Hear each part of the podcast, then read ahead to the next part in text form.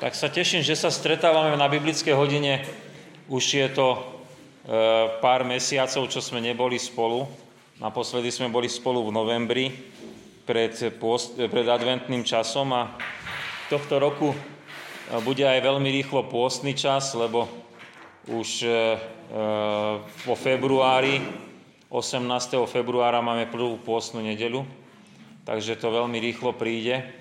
Tak možno niečo stihneme, ale predpokladám, že toho Lukáša dobereme až po Veľkej noci, ale to nevadí. E, blíži sa to už k záveru a sme v 18. kapitole a rozprávame sa o Božom kráľovstve a o podmienkach vstupu do Božieho kráľovstva. A mali sme už e, naozaj pred tými dvoma mesiacmi také dve podobenstva, ktoré nám hovorili o tom e,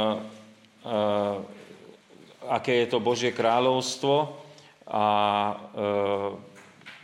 ani nie o tých podmienkach vstupu, ale skôr tam bolo o tom, že e, akí ľudia do ňoho vstupujú. A tam bolo podobenstvo o e, bezbožnom sudcovi a podobenstvo o farizejovi a publikánovi. A dnes by sme e, mali také dva príbehy, ktoré sa stali e, v živote pána Ježiša Krista, ktoré nám poukazujú na to, že kto môže byť zachránený. A ten jeden príbeh je o deťoch a druhý príbeh je o bohatom, tu máme napísané mládenec, ale skôr, keď by sme zobrali Lukášovo vysvetlenie, ide o bohatom poprednom mužovi. Tak môžeme to takto povedať. Bohatý popredný muž. Takže tieto dve témy máme pred, pred sebou, ktoré zapadajú e, do toho konceptu Lukáša, ktorý hovorí o Ježišovi Kristovi, že je na ceste do Jeruzalema a je na ceste do Jeruzaleme, aby pre nás ľudí pripravil a vydobil pre nás Božie kráľovstvo. Tak to je tá jeho úloha, do ktorej on vstupuje a tou cestou a už sa čím ďalej viacej blíži k tomu Jeruzalému. Máme už 18. kapitolu a potom už od polovičky 19. kapitoly už bude v tom Jeruzaleme. Takže ukončujeme pomaličky tie príbehy tej cesty, ktorá bola od 9. kapitoly a e, naozaj mnohé sme už preštudovali a rozmýšľali, tak už je ozaj ten záver a tej cesty. A e, ako som už vysvetloval, máme o vstupe do Božieho kráľovstva e, príklad dieťaťa a bohatého vladára a tak sa pomodlíme a potom zaspievame pieseň jednu, budeme mať výklad Božieho slova. Tak môžeme sa pomodliť teraz v duchu a pravde takto. Dobre, idete domov, dobre, pohode. Dobre, tak dovidenia, držte sa. Mhm. Dobre, dovidenia. Ďakujeme, Pane Ježiši Kriste, že si nám daroval takýto pokojný večer a vďační sme, že môžeme opäť otvárať písmo po tých dvoch mesiacoch a vrátiť sa spätne k evangelistovi Lukášovi, kde e, nám chceš poukázať na to, akým spôsobom si ty bol medzi ľuďmi a ako si na tých ich životných príbehoch a to, čo oni okolo teba prežívali a zažívali, vysvetloval, ako môžu sa ľudia dostať do Božieho kráľovstva. Je to veľmi dôležitá otázka. Prosíme ťa veľmi, aby e, tie odpovede nezostali len niekde v histórii, ako si to vysvetľoval vtedy, alebo že by sme ich aj my len rozumovo teraz pochopili, ale aby boli to odpovede, ktoré sa dotýkajú našich srdc a Duchom Svetým, e, naše zmenené životy, aby sa plne spoliehali na to, čo si Ty povedal, ako len človek môže vstúpiť do Božieho kráľovstva. A keď by si nám dal tej milosti, že by sme vedeli to vysvetliť našim blízkym priateľom, modlíme sa za to, aby sme boli tými, ktorí sme ochotní e, odpovedať im otvorene, priamo, tak ako dnes aj pochopíme, ako sa človek môže dostať do Božieho kráľovstva. Amen.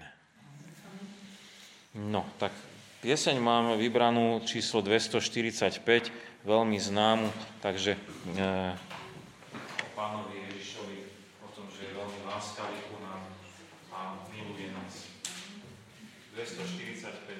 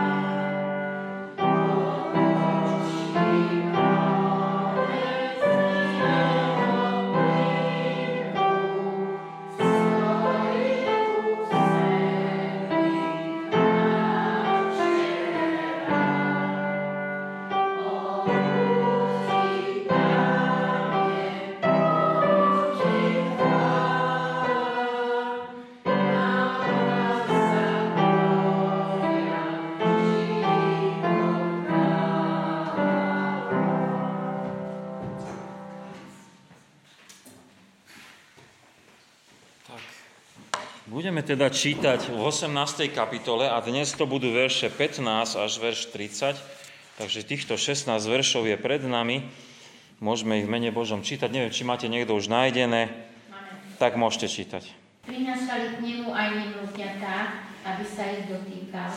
Keď to videli učeníci, dohovárali ich. Ale Ježiš zavolal si ich a povedal, dovolte dietkam prichádzať ku mne a nebráňte im, lebo takýchto je kráľovstvo Božie. Peru, hovorím vám, kto by neprijal kráľovstvo Božie ako dieťa, nikdy nevlode do neho. Tu opýtal sa ho jeden z popredných. Dobrý majstre, čo činiť, aby som sa stal dedičom väčšného života? Ježiš mu odpovedal. Čo ma menuješ dobrý? Nikto nie je dobrý, len jeden, Boh. To je až pokiaľ... Až po 30. Dobre, hm. prikázania znáš. Nesudzoložíš, nezabiješ, nepokradneš, nevydáš krivého svedectva, cti si otca i matku. On však povedal, toto všetko som zachovával od mladosti. Je to Ježiš počul, povedal mu, ešte jedno ti chýba. Predaj všetko, čo máš, rozdaj chudobným a budeš mať poklad v nebesiach. Potom príď a nasleduj ma. On sa veľmi zarmútil, keď to počul, lebo bol náramne bohatý. Vidiac ho Ježiš povedal, ako ťažko vchádzajú do kráľovstva Božieho tí, čo majú majetky. Zajiste, ľahšie je ťave prejsť uchom ihly, ako bohatému vojsť do kráľovstva Božieho. A tí, čo to počuli, povedali, kto teda môže byť spasený? On však riekol, čo je nemožné u ľudí, možné je u Boha. Tu povedal Peter, aj da, my sme opustili, čo sme mali a šli sme za tebou.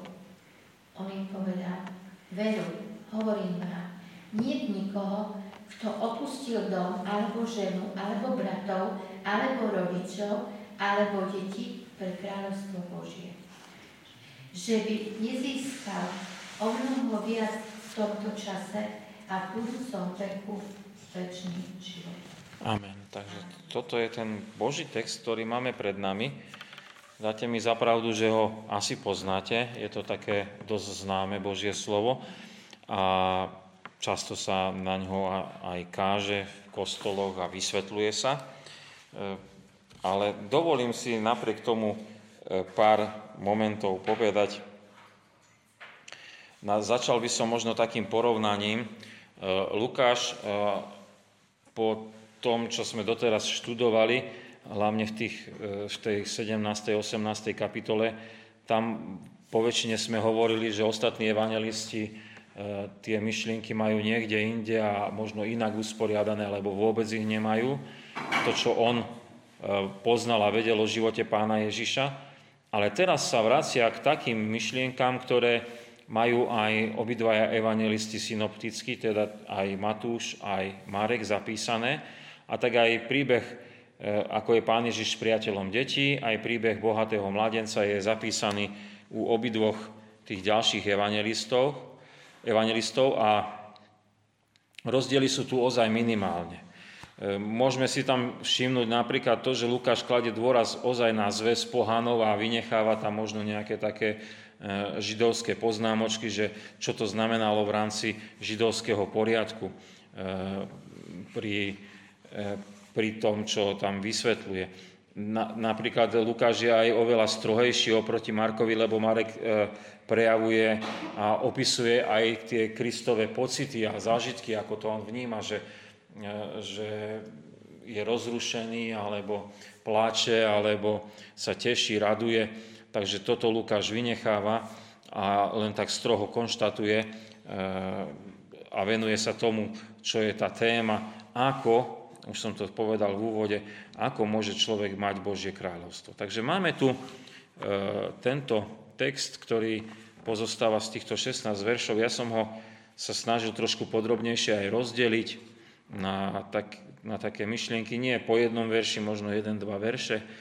Prvá je, 15. E, verš je situácia s deťmi, tam máme takú myšlienku. Potom 16. až 17.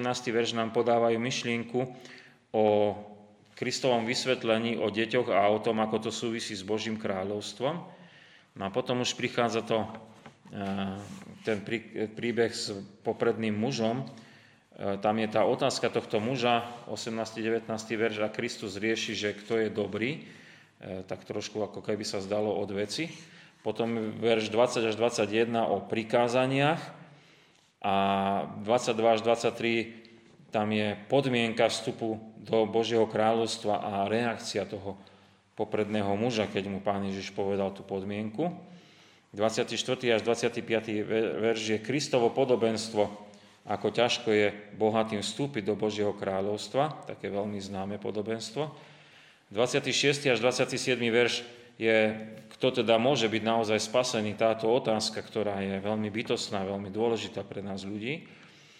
A verš 28 až 30 je Petrovo význanie, že oni nasledujú pána Ježiša Krista a na to pán Ježiš tiež vyznáva, že čo oni tým získali, že ho nasledujú. Tak to je taký podrobnejší rozbor po pár veršoch, takých myšlienkových e, celkoch, ktoré tam môžeme vnímať, okrem takého E, globálne rozdelenia, že je to Ježiš priateľ dietok a o bohatom poprednom mužovi. Tak môžeme ísť podrobnejšie, verš 15, pán Ježiš, e, pánovi Ježišovi prinášajú deti, napísané, že sú to nemluvniatka a on sa ich dotýka. A keď to učeníci vidia, tak to zakazujú. To je taký, tak, taká scéna, ktorú si vieme predstaviť, že asi ako to vyzerá. Veľmi zaujímavý je ten výraz nemluvňatka. Nie veľmi sa používa v Biblii, na pár miestach je naozaj iba tento výraz použitý. A Lukáš tým chce zdôrazniť, že ide o deti, ktoré nemohli nič urobiť, boli len nosené a muselo sa o nich starať, nič si nemôže zaslúžiť a tak aj mami ich museli doniesť k tomu pánovi Ježišovi, lebo asi by sami ani neprešli, možno ešte nevedeli ani riadne chodiť. Hej? Takže takéto sú to deti, úplne maličké. No, e, možno rozumieme, možno nerozumieme, že prečo sa ich mal Pán Ježiš dotýkať, ale za tým je naozaj to, čo nám je úplne zrejme, je toto požehnanie, že aby ich požehnal. A keď rozmýšľame o tom Božom kráľovstve, že ide o, to, o toto Božie kráľovstvo, tak ide o to, že e, asi aj túžba o tom, že by sa aj tieto deti boli požehnané od pána Ježiša tak dosahovali to Božie kráľovstvo. E, keď by sme to takto rozšírili, že e, to požehnanie je dôležité, e, aby sa do, pán Ježiš dotykom ako keby odozdával takú milosť pre tie deti, že aj oni môžu vstupovať do Božieho kráľovstva. Neviem, prečo učeníci zakazujú, e, teda e, rozumiem, prečo učeníci zakazujú a neviem, že či tomu my rozumieme z pohľadu toho novovekého, lebo dneska, viete, deti sú dosť stredobodom a zobrať dieťa do náručia nie je niečo také, čo by sme povedali, tak e, toto nerobte. Hej. Dneska to je taká bežná vec. Hej. A, ale v tomto prípade v staroveku deti nemali takú pozornosť, ako majú deti dnes. Možno, ne, možno to je aj na škodu tým deťom, lebo e, potom sú také všetečné, lebo si myslia, že sú stredobodom pozornosti. Hej. Sami potom to tak zneužívajú. Ale v staroveku to bolo tak, že také dieťa, už vôbec nemluvňatka, nemali žiadne práva a nemali sa čo mietať, miešať do sveta dospelých. Hej. Mali zostať mámkami vychovávané do určitého veku a potom mohli začať niečo konať a okolo tých 12 rokov sa stávali e,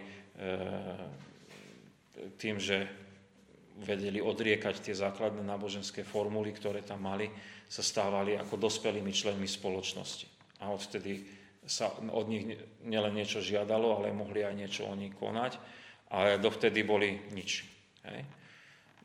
Dneska nám to znie veľmi zvláštne, ale taký bol vtedy stav tých detí. Hej? A, a preto aj rozumieme, že učeníci povedali, tí tu nemajú čo vôbec robiť, majú sedieť doma s mamkami a nie sa tu motať a vyrušovať. Hej? E, tak to bol ten, e, ten postoj, prečo, ta, prečo to tak bolo vtedy. 16. až 17. verš nám hovorí, že pán Ježiš vysvetľuje o, o tých deťoch a reaguje na to, že majú učeníci dovoliť, aby tie detičky ku nemu priniesli. a hovorí o, o tých deťoch, že im patrí Božie kráľovstvo. A potom pridáva aj také poučenie, že, e, ktoré je, za, začína takou vetou veru, veru, hovorím vám. A poučenie je v tom, že kto by neprijal Božie kráľovstvo ako takéto dieťa, ktoré on má na rukách, tak do neho nemôže vstúpiť. Tak to je vyjadrenie pána Ježiša Krista na adresu toho, že tie deti majú ko nemu dovoliť, aby prišli a potom aj vysvetľuje o Božom kráľovstve, ako sa do neho môže vstúpiť, keď ho príjmu e, ľudia ako také malé deti. E, no, potrebujeme to asi vysvetliť. Možno, že aj ste počuli také vysvetlenia, tak rozumiete. Ale e, také drobnosti sú tu. Pán, pán Ježiš si volá učeníkov k sebe. Viete, nehovorí to pred všetkými ľuďmi, ktorí sú tam naokolo, ale berie si ako keby bokom tých učeníkov a chce im to povedať, lebo oni sú zodpovední, aby rozumeli a chápali. Možno tí ľudia, pre nich by to bolo aj komplikovanejšie vysvetliť, ale oni sú s ním dlhšie, takže vedia, že jeho názory sú niekedy veľmi rozdielne od toho, čo, čo si oni predstavujú a už sú pocvičení od pána Ježiša počúvať aj niečo iné, ako si sami predstavujú. Tak preto ich volá e, na Bok, aby ich napravil v tom ich zmyšľaní. No, Eh, aby nebránili tým deťom prichádzať, to znamená, že eh, oni potrebovali tí učeníci prejsť tou zmenou myslenia, že, nie, že tie deti tiež môžu prísť k pánovi Ježišovi. Nemajú zatvorené dvere. Eh, ako nevravím, že majú byť stredobodom pozornosti, že už nikto iný, len tie deti, ale ne, všetci ľudia majú prístup, aj deti majú mať prístup k pánovi Ježišovi. Hej? Tak e, preto aj máme aj detskú misiu, preto aj máme detské besiedky, e, preto slúžime aj deťom, lebo všetky deti majú mať prístup k pánovi Ježišovi. Nemôžeme ich e, dávať preč. Tak to je, e, učeníci to potrebovali pochopiť.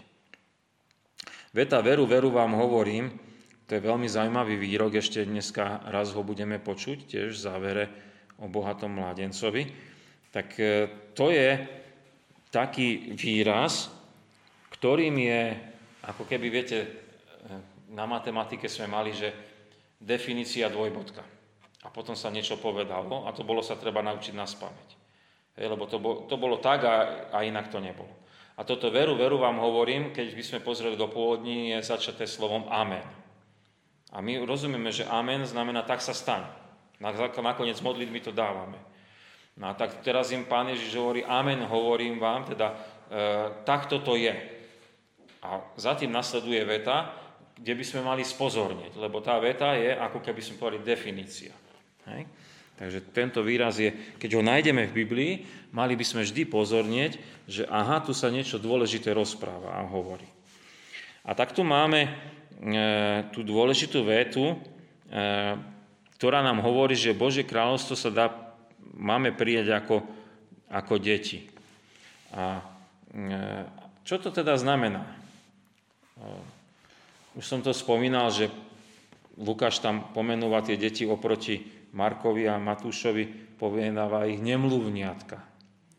Čiže zdôraznil ozaj e, Lukáš, že tie deti nič nemôžu urobiť preto, aby prišli k pánovi Ježišovi. Niekto ich tam musel doniesť, Eh, oni sa slobodne nerozhodovali, eh, možno keby aj chceli, aj tak nemohli, nevedeli to ani povedať, lebo boli nemluvňatka a predsa mali tú milosť, že ich niekto tam priniesol a že mohli byť pri pánovi Ježišovi. A tým chcel vlastne Lukáš aj zdôrazniť, že ak my máme vojsť do Božieho kráľovstva, tak potrebujeme sa prestať spoliehať na to, že my sa tam nejakým spôsobom vieme dostať. Jednoducho my sa potrebujeme spoliehať na Pána Boha, že On jediný nám môže darovať vieru, On jediný nám môže darovať tú istotu, že my jemu patríme a iba na neho sa môžeme spoliehať. Ak by sme sa spoliehali na naše schopnosti, tak by nemusel prísť Pán Ježiš Kristus, lebo by bolo možné dostať sa do Božieho kráľovstva tým, že my niečo dokážeme. Ale my nedokážeme sa vyslobodiť z hriechov a ísť do Božieho kráľovstva. To môže iba Pán Boh sám. Pán Ježiš nás môže len vyslobodiť. Tak tu je ten dôraz ozaj na tú takú našu nemohúcnosť, lebo sme hriešni a nevieme si so sebou rady a nevieme sa vyslobodiť. Tak to je veľmi dôležitá informácia, aby sme si ju zachovali a boli v nej pevní a stáli, že ozaj my sme uverili v Pána Ježiša Krista a bez akýchkoľvek našich zásluh sa dostávame do Božieho kráľovstva. Tak to je to prvé, eh, ten prvý príbeh Pán Ježiša deti. Máme tu druhý príbeh o bohatom eh, eh, poprednom mužovi. 18. a 19. verš nám hovorí, že ako sa ten muž príde k Ježišovi Kristovi a pýta sa, čo robiť, aby bol on dedičom Božieho kráľovstva. A oslovuje pritom pána Ježiša, že je dobrý majster. A pán Ježiš reaguje na toto oslovenie a hovorí, prečo ho on tak volá, že je dobrý, lebo nikto nie je dobrý, len jedine pán Boh. Veľmi zvláštne e, to je a e, možno sa nám to zdá také, e, ako keby pán Ježiš sa tu robil takým, ktorý nie je pán Boh a preto si ako keby nechcel prijať také oslovenie. Ale nie je to celkom tak, vysvetlíme si to. Skôr ako však prejdeme k tomu Kristovmu, že to nie je dobrý len Boh, nevieme presne, kto bol ten popredný muž. Marek s Matúšom píšu, že to bol mládenec. A zdá sa, že to bol ozaj nejaký mladý človek, ktorý bol možno z rady farizejov, čiže bol vyštudovaný v tom Božom zákone, podľa neho sa snažil žiť a bol e, aj v tom izraelskom národe nejaký vedúci. Mohol byť aj členom tej najvyššej židovskej rady. Aj tam príjmali aj mladých, nové kádre, takže je celkom možné, že bol až e, členom nejakej tej rady.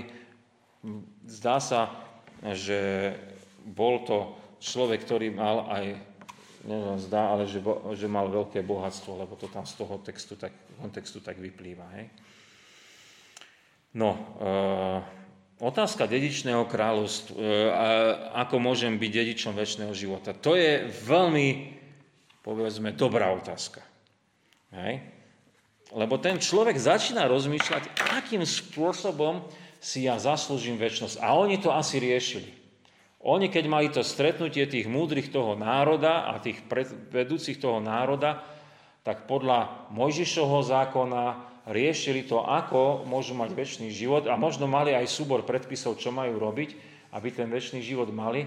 A chcel to on konfrontovať s Ježišom Kristom, aký je jeho na to názor. Aký je na to názor, lebo oslavuje ho majstre, to znamená ako rabi, a za tým už počujete to rabín, hej, teda ten učiteľ, učiteľ, hej. Čiže on ho bere za učiteľa a chce s ním podebatovať na túto tému. Chce s ním podebatovať na túto tému. Tým oslovením dobrý e, na jednej strane mu preukazuje česť, ale na druhej strane, keď vidíme aj tú jeho reakciu, nebere pána Ježiša ako pána Boha. Čiže preto ho on zahriakuje, lebo ak on má náhľad na neho len ako na nejakého ďalšieho učiteľa a nie ako na Mesiáša a pána Boha, tak potom má zlý pohľad. A potom, potom mu neprislúcha, aby mu hovoril, že je dobrý, keď neverí, že on je Boh. Hej? Takže už teraz rozumieme, prečo mu, pán boh, prečo mu Pán Boh Ježiš Kristus vyčíta, že je dobrý jedine. Však samozrejme, že on je dobrý, on je Pán Boh. Ale on tomu nerozumie. On tomu nerozumie. A preto e, nechce od neho prijať ani takéto oslovenie. Tak ako pán Ježiš nedovolil démonom, aby rozprávali o jeho mene, aby ho vyslovali, že on je Mesiáš, tak ani od neho nechce prijať túto poklonu, lebo vidí, že ten človek nerozumie, vidí do jeho srdca. Hej? Že chce riešiť len tú odbornú dišputu, že um, čo všetko z toho zákona má dodržiavať, aby, bol získal, aby mohol získať väčší život. Tak e, toto sme si vysvetlili. No, a, a pán Ježiš, keď mu položil tú otázku, že kto je teda ten dobrý, tak jednoznačne sledoval, aby sa ten mladý popredný muž zastavil a rozmýšľal, čo rozpráva. Lebo ak je dobrý jedine Boh a on ho tak oslovil, tak Kristus je Boh. Hej, jedine Boh je dobrý. Čiže ho zastavuje, aby zvážil to, čo povedal, že či oslovuje Pána Boha. Ďalej to už nepokračuje, toto rozmýšľanie, lebo e, pán Ježiš zvrtol reč a to je ten verš 20 až 21, toto ako ukončil a e, verš 20 až 21 zvrtol reč presne na to, s čím ten človek prišiel. On videl do jeho srdca, do jeho mysle, čo on rozmýšľa a presne na to triafa a hovorí. Lebo mu hovorí, e,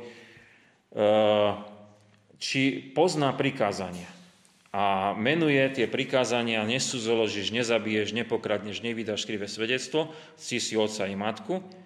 A ten muž na to reaguje, presne toto som chcel. Toto som od mladosti zachovával. Takže tomu nahral na svet, že on mu hneď vrátil a boli by si 50-50, je to vybavené, e, dostal odpoveď, ktorú chcel počuť.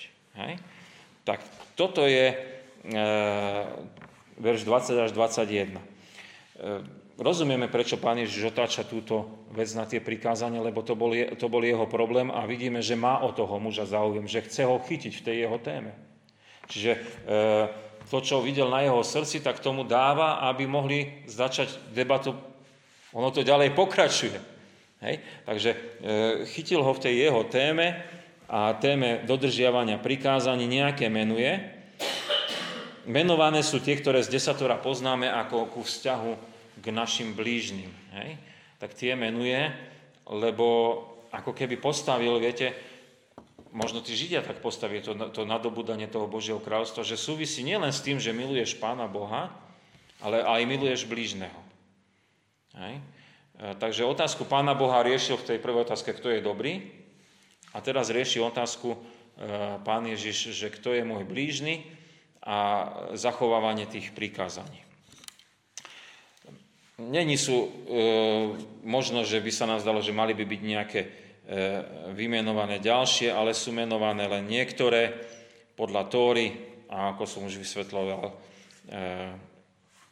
dodržiavanie prikázaní milovať blížneho. Ale my vieme, že toto nie je cesta. Lebo tak ako ja, ani vy, nedokážete dodržať všetky prikázania. Všetky tie etické predpisy, ktoré nám Pán Boh dal. Neviem, dneska ste prejavili nejakú nelásku. Ja hej. A som potom išiel od lekára a potom som rozmýšľal, ale mohol som sa trošku ináč správať. Hej. Hej. A to sú drobnosti a Pán Boh vám to dá na srdce a už sme tam. Nevieme, nedokážeme. Hej. Je to, je, to, je, to, je, to, je to nemožné ale tento muž si to nemyslí a hovorí, že od svojej mladosti tie prikázania zachovával. E, takže ako bol pripravený na tú odpoveď, takže e, bol uspokojený. Je to vybavené. Toto nie je problém. Tú mladosť môžeme chápať, ako som pred chvíľočkou to vysvetloval, to bol ten vek dospelosti, ktorý nadobudali o nich 12 rokoch. Pravdou je, že ten, tú slávnosť dospelosti, ktorú teraz Židia konajú. Možno ste niekedy počuli bar mitzva sa to volá. Hej, čiže e, muž prikázaní, e, alebo syn prikázaní. Tak te, tento sviatok, alebo túto slávnosť oni konajú až od stredoveku. Čiže v období života pána Ježiša Krista to tak nebolo. Hej. Ale každopádne bolo dané v tom spôsobe žitia, že je tu určitý vek, kedy oni odriekajú tie význania a berú osobnú zodpovednosť za svoj život. Takže od tej svojej mladosti, keď už bral osobnú zodpovednosť za tvoj, svoj život, ten muž vyznáva, všetko som robil podľa tých prikázaní. No, keby sme tam boli, možno by sme ho vyzvrtali, či naozaj všetko, by sme boli podkutí, by sme ho riešili, ale Pán Ježiš ho nehrieši, ale e, ho upokojuje dobre, správne, a to máme verš 22 až 23, lebo keď to pán Ježiš počul, reaguje na to dobre a správne, ale povedal, ešte jedno ti chýba. A možno vtedy on spozoril, že nejaký ešte ďalší príkaz príde, zaradím si ho do zoznamu tých príkazov a je to vybavené. A on mu povedal takú postupnosť. Má predať všetko, má to rozdať chudobným, e, potom tak získa poklad v nebi a potom má prísť a nasledovať pána Ježiša. A reakcia muža bola, že sa zarmutil, keď toto počul, lebo bol veľmi bohatý. Hej? Takže zarmutil sa nad tým, keď mu pán Ježiš toto povedal. Čiže jedno ti chýba. Tak on presne videl do jeho srdca, čo tam je.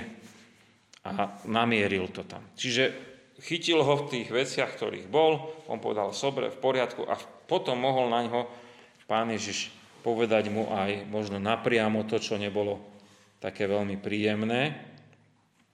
Ozaj bol zbožný ten človek. Hej. Ale chýbalo mu jedno, to, že sa spoliehal len na seba a vyjadroval to aj ten jeho majetok, na dodržiavanie prikázaní na majetok sa spoliehala nie na Pána Boha. Že ja to dám. To bola, to bola jeho teológia, to bol jeho život. Ja to dám. Aj peniaze mám, aj rozumiem zákonu, aj ho dodržujem, čiže ja, ja sa do toho Božieho kráľovstva dostanem. Sa vyškrabem potom rebríku hore do neba. Ale pán Ježiš reaguje na to a dáva mu pred oči výzvu, aby sa vzdal všetkých tých svojich ľudských istôt a potom prišiel za ním a nasledoval ho a to je to, čo, e, to, čo je, ako môže získať to Božie kráľovstvo. Hej, že zdať sa tej svojej ľudskej istoty a, e, a nasledovať ho. Tak tu máme potom o tom majetku rozdať chudobným, e, rozdávať almužnu. To oni tak vtedy volali. Aj to, predpokladám, že to aj on robil, ale nie všetko. Hej, čiže je možné, že bol v tej pozícii, ako keď máme ten príbeh o e, chudobnej vdove a e, ostatných, ktorí hádzali do chrámovej pokladnice. Ona hodila všetko, čo mala, aj keď hodila len dva haliere, a ostatní hádzali z prebytku, aj keď možno hodili oveľa viacej. A tak to bol, e, ten, ten príklad je v Lukášovi 21. kapitole, ešte k nemu prídeme. A e, tak to je aj taký poukaz, že tento mládenec bol možno v rade tých, ktorí aj dali almužnu, ale nedali všetko. Poklad v nebi. To už sme tiež raz mali, neviem, či si pamätáte. Poklad v nebi. Čiže o Božom kráľovstve, e, ktoré keď my konáme, tak e, nejakým spôsobom sa nám dostáva, že máme potom poklad v nebi. A tu je, ak si pamätáte, z tej 16. kapitoly bol ten príbeh o nespravodlivom šafárovi. Veľmi zvláštny to bol príbeh.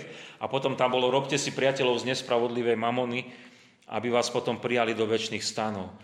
A e, tedy sme aj takú možno zaujímavú myšlienku počuli, že e, možno aj preto máme dávať almužnu a prispievať na misiu, že je dobre mať priateľov a za naše peniaze, ktorí uverili a môžeme byť s nimi spolu v nebi, že sme tie peniaze premenili na veriacich. je to, znie to tak trošku zvláštne, ale toto je mať poklad v nebi. Hej? E, že, tie, že tie peniaze neminieme pre seba, ale e, dáme ich do služby a možno, že aj my sami poslúžime s tým, čo máme, aký sme, tak to je tá výzva, ktorú máš, že budeš mať poklad v nebi. Lebo keď si to rozdal, už to nie je tvoje a poslúžilo to poklad v nebi, tak vidíme, že sa nám to tu tak preopakovalo. To je zase u Lukáša 16. kapitole prvých 13 veršov. Eh, a niekto by sa možno spýtal, no tak už možno by to aj stačilo, nie? Eh, eh, predaj majetok, rozdaj ho, ale pán Ježiš ešte dodáva, a to jasné a posledné, že nasleduj ma, aby si mohol mať e, ten, e, to väčšie Božie kráľovstvo. Nasleduj ma. Hej. Čiže nestačí, viete, zase len urobiť nejaký ľudský výkon, že rozdal som, všetko, aj keď som všetko rozdal, ale bez Ježiša Krista to nemá zmysel. Tam, e, tam jednoducho bez nasledovania Ježiša Krista, spoliehanie sa na pána Ježiša Krista, nie Božieho kráľovstva. Preto ten popredný muž dostal aj výzvu a potom príď a nasleduj ma. Hej? Potom príď a nasleduj ma, lebo e, opäť by to mohlo byť len jeden z ďalších výkonov, ktoré on dal a potom zase od nuly začínať bude, e, že zase bohatne a potom zase to môže rozdať, ale keď tam nedojde to nasledovanie pána Ježiša, tak nič sa nestalo. Nič sa neudialo ohľadom tej záchrany pre väčší život. Takže byť Kristovi, spoliehať sa na Pána Ježiša, byť vo vztahu Pána Ježiša, Pánovi Ježišovi Kristovi je zásadné.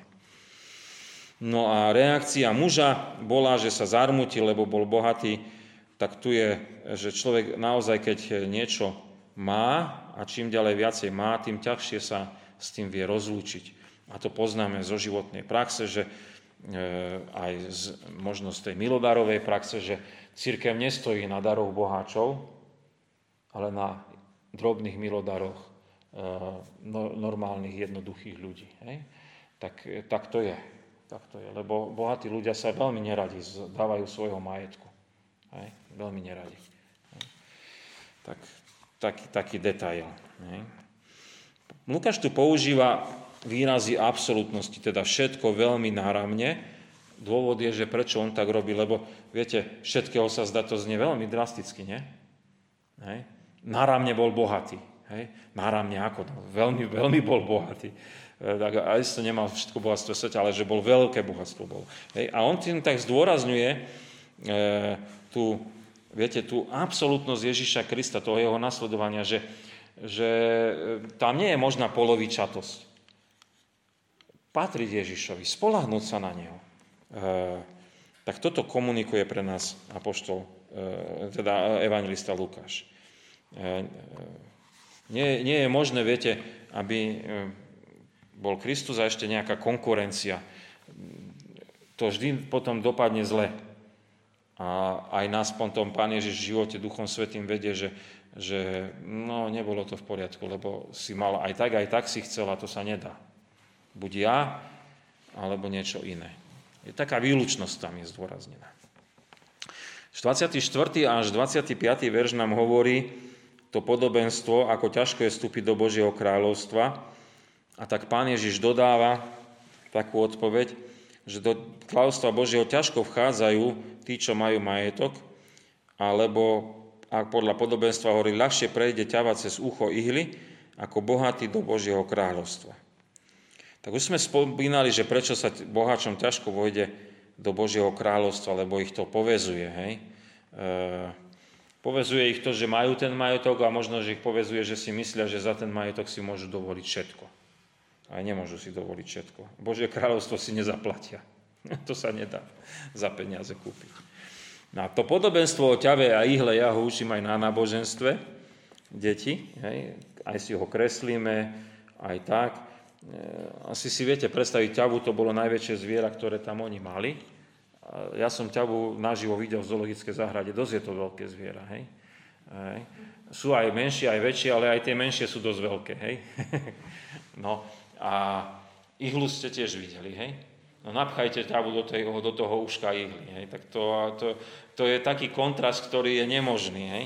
A tým pán Ježiš poukazuje na to, že ozaj pre tých boháčov je veľmi ťažko, až nemožné e, e, vojsť do Božieho kráľovstva. Nedá sa to. Eh, čítal som si obidva komentáre, ktoré mám, už som potom ďalšie nehľadal. Eh, potom niekedy počúvam výklady, a, ale aj vnímam, že čo rozprávajú. Tak neviem, či ste počuli vy niekedy výklad na toto podobenstvo, že ako to bolo v tom Jeruzaleme. Že tam mali nejakú bránu, ktorá sa volala ucho ihly a že táva sa musela skrčiť na kolena a že ledva ledea ju tade prepchali, aby sa dostala do Jeruzaleme. Neviem, či ste to niekedy počuli. No, to som rád, že ste to ne... Čo? V biblickom slovníku. Uh, ja som počul názor teológov aj taký, aj onaký. Jedni hovoria, že to tak bolo, iní hovoria, že to je neskoršia legenda.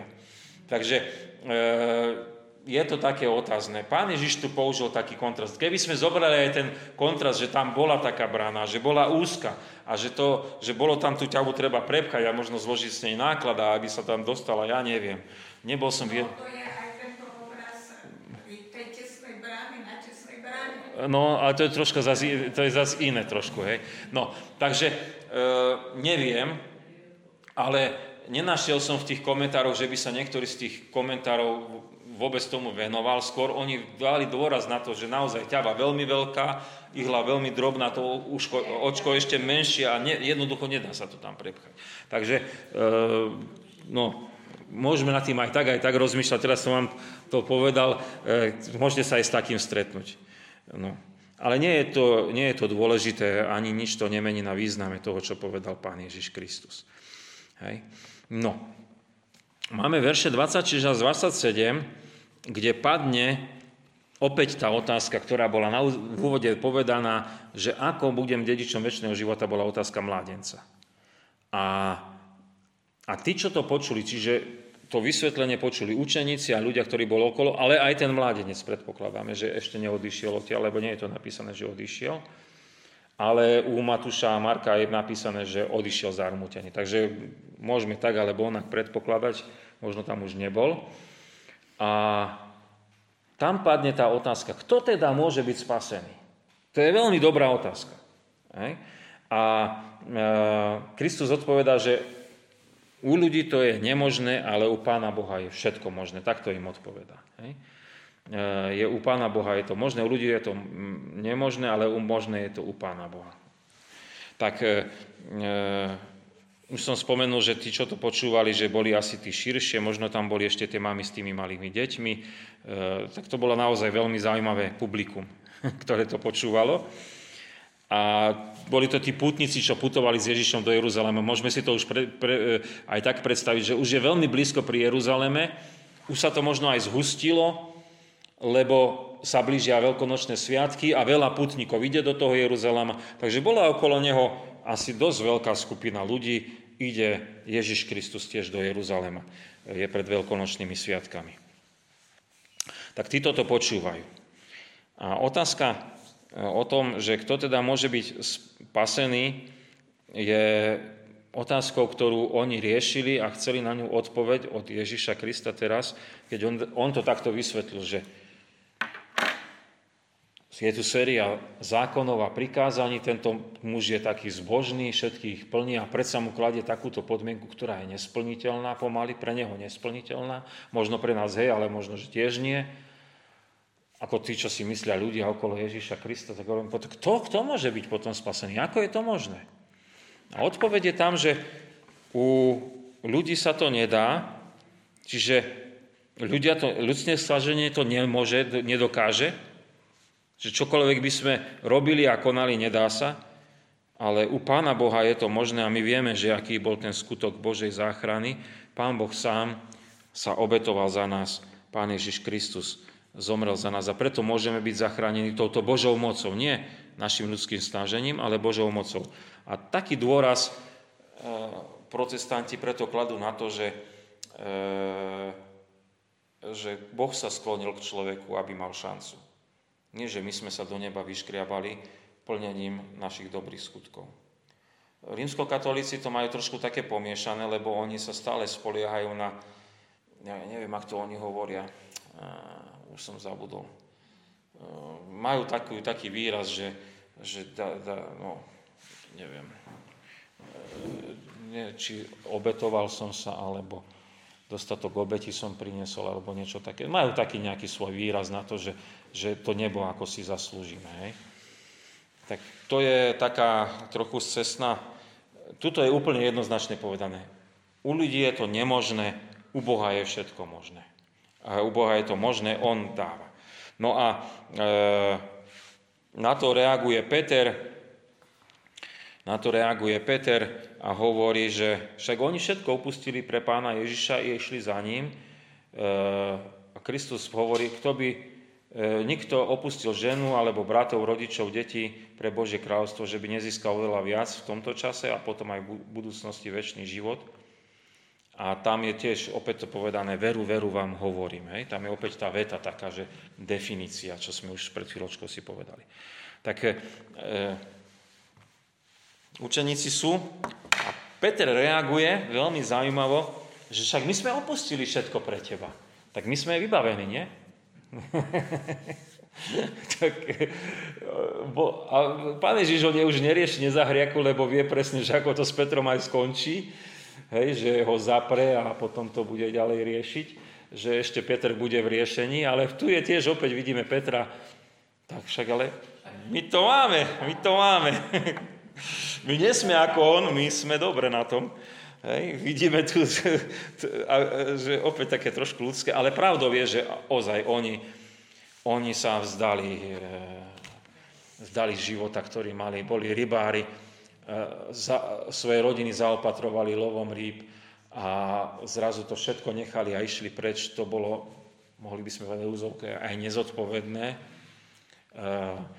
a, ale bolo to aj veľmi odvážne.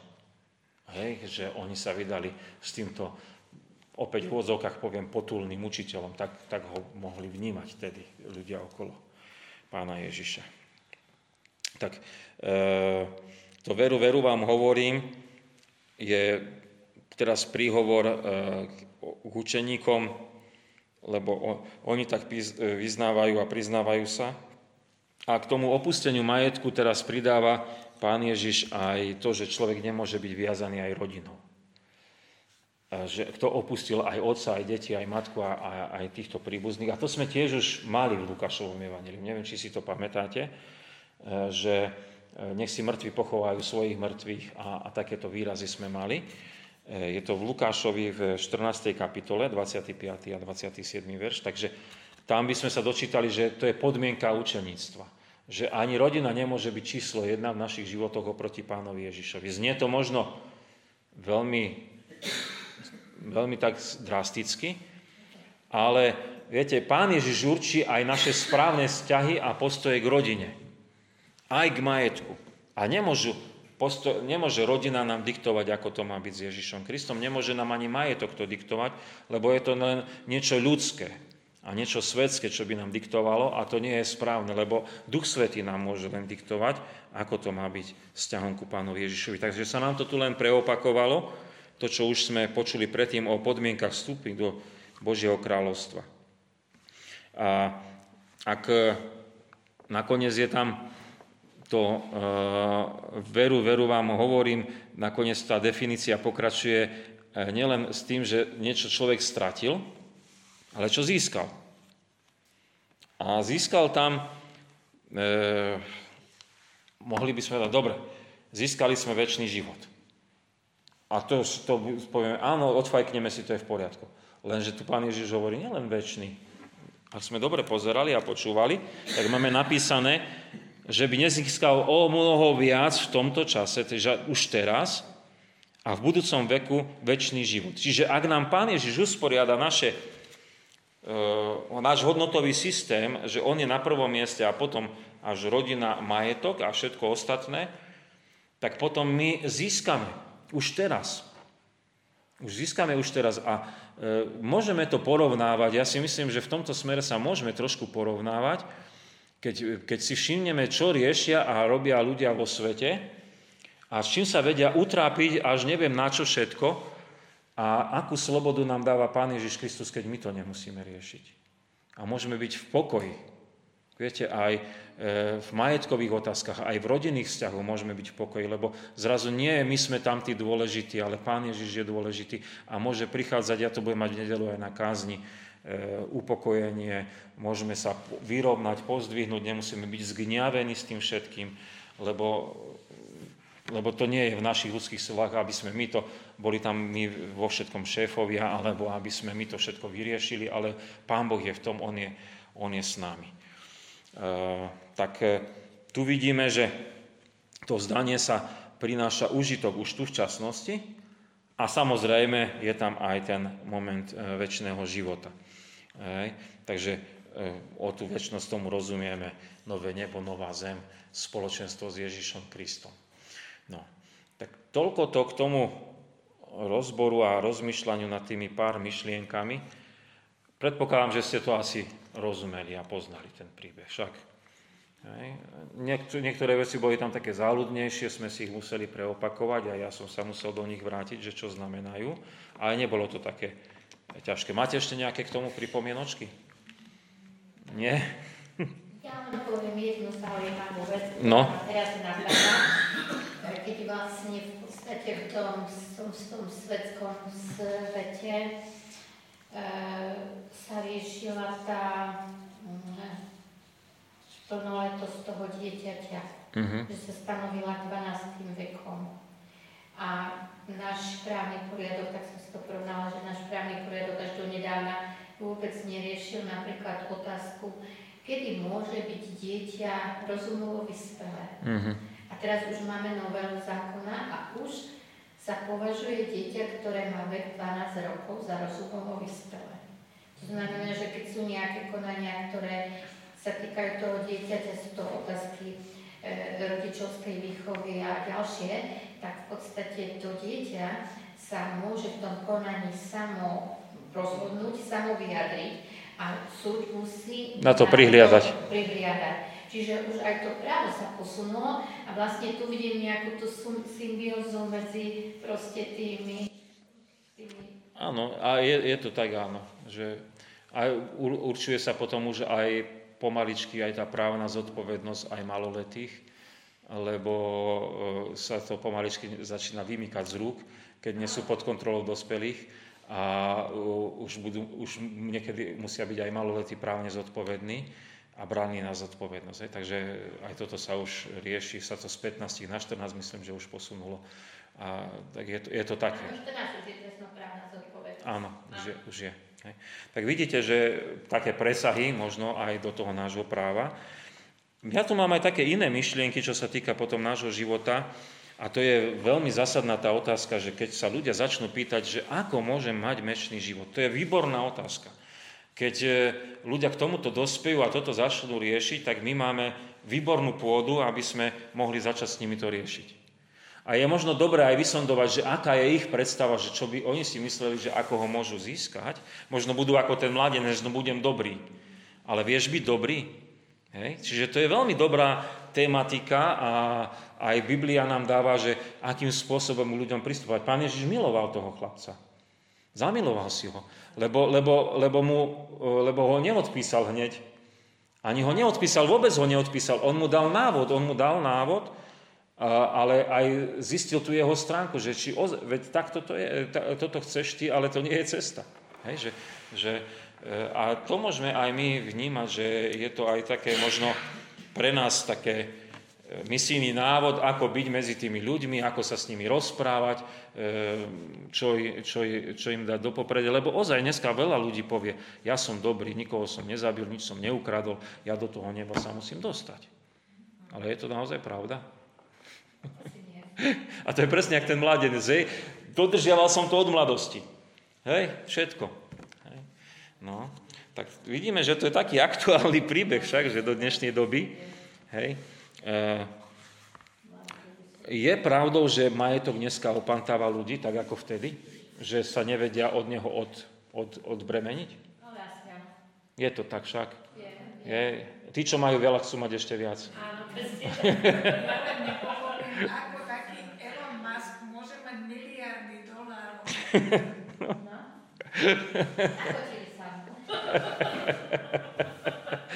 dobre, toto už je nad naše chápanie. Hej.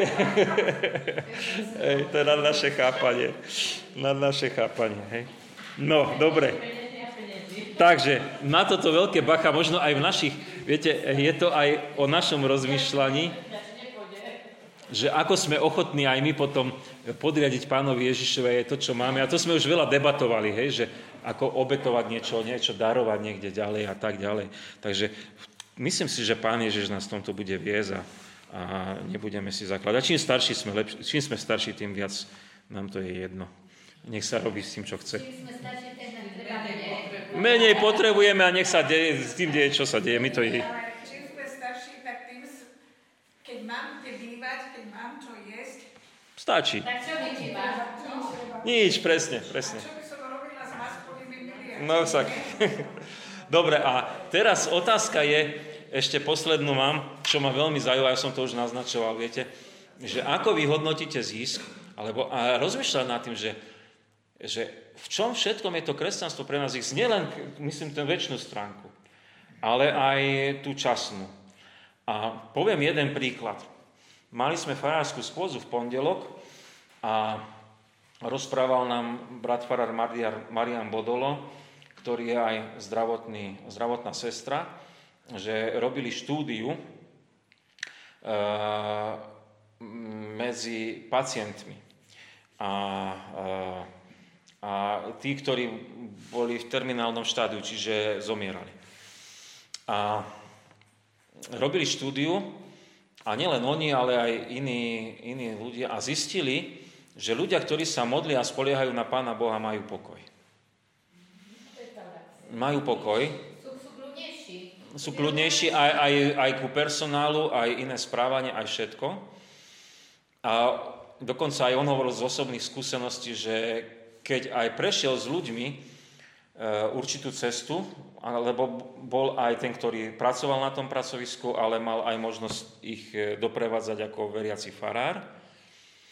A keď oni dokázali prejsť tou cestou odpustenia a, danie, a zloženie sa do ruky Christ, pána Ježiša Krista, tak nachádzali aj upokojenie a uistenie. A čiže ak hovoríme o nejakom zisku, tak toto je ozaj extrémny príklad nejakého zisku, hej, ktorý, ktorý máme možno v tej, v tej um, pre človeka v najkritickejšej fáze, ak to dlho trvá, to odchádzanie z tohto sveta je bolestivé.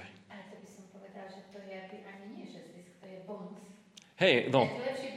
Znie to lepšie ako bonus, hej, a, a, tak, takže e, to som len taký, taký príklad som len uviedol, taký príklad som len uviedol, čo mi tak zostal od, z pondelka, keď sme, mali to, keď sme mali tú schôdzu a on nám toto rozprával.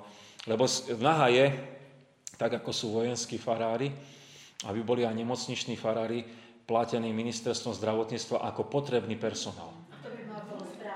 Ako potrebný personál v nemocniciach, hlavne tých väčších nemocniciach, lebo lekári zistujú, že mnohé veci sú už mimo ich kompetencií. No, už u tých paliatívnych pacientov určite. Áno, takže, takže toto, toto možno, že legislatívne je to už ukotvené, ukotvili to pred rokom, pred dvoma rokmi, a teraz je otázka ďalej tej praktickej stránky, ako to dojde. E, to ešte presadili tá...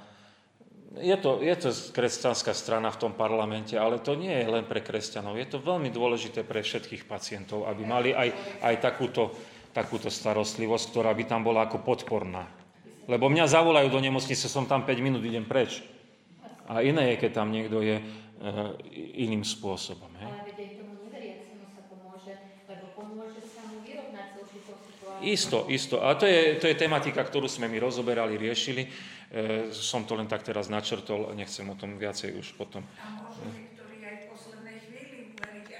Pravda, pravda. Je, je to, to sú úplne evidentné veci a keď má tam niekoho, kto ho vie doprevádzať, e, skúsenosti ozaj e, majú títo, ktorí pracujú v tých nemocniciach intenzívnejšie tak e, tie skúsenosti majú. Len e, ozaj je to teraz na dobrovoľníckej báze a nie, na, nie je to systematizované, hej? ale viac menej tá legislatíva je pripravená, aby sa to mohlo urobiť.